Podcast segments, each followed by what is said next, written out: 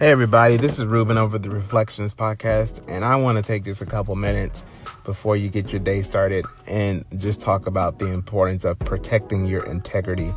and the integrity of your organization. And I bring this up because there have been moments in my life looking back where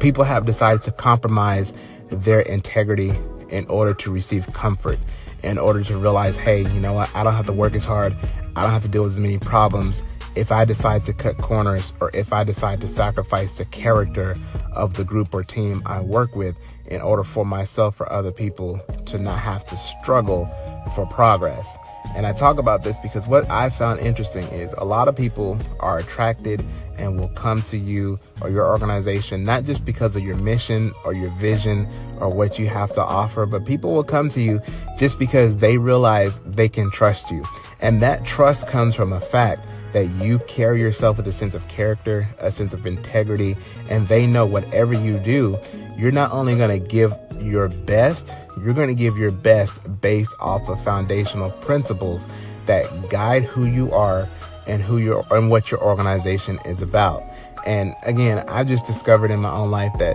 when you walk with a sense of character, you walk with a sense of integrity, you will attract certain types of people, and then you will begin to repel certain types of people. Because the people who are not about hard work, the people who are not about looking at the big picture, the long-term planning, the people who are not about sitting down and creating concrete, practical strategies to help move the organization forward, the people who don't want to ask the question, how is this going to impact our leadership, or how is this going to impact our customers, our core group, the people that we are supporting, those persons will start to leave and start to fade away. They might become haters. They might become people who try to attack or tear you down. But at the end of the day,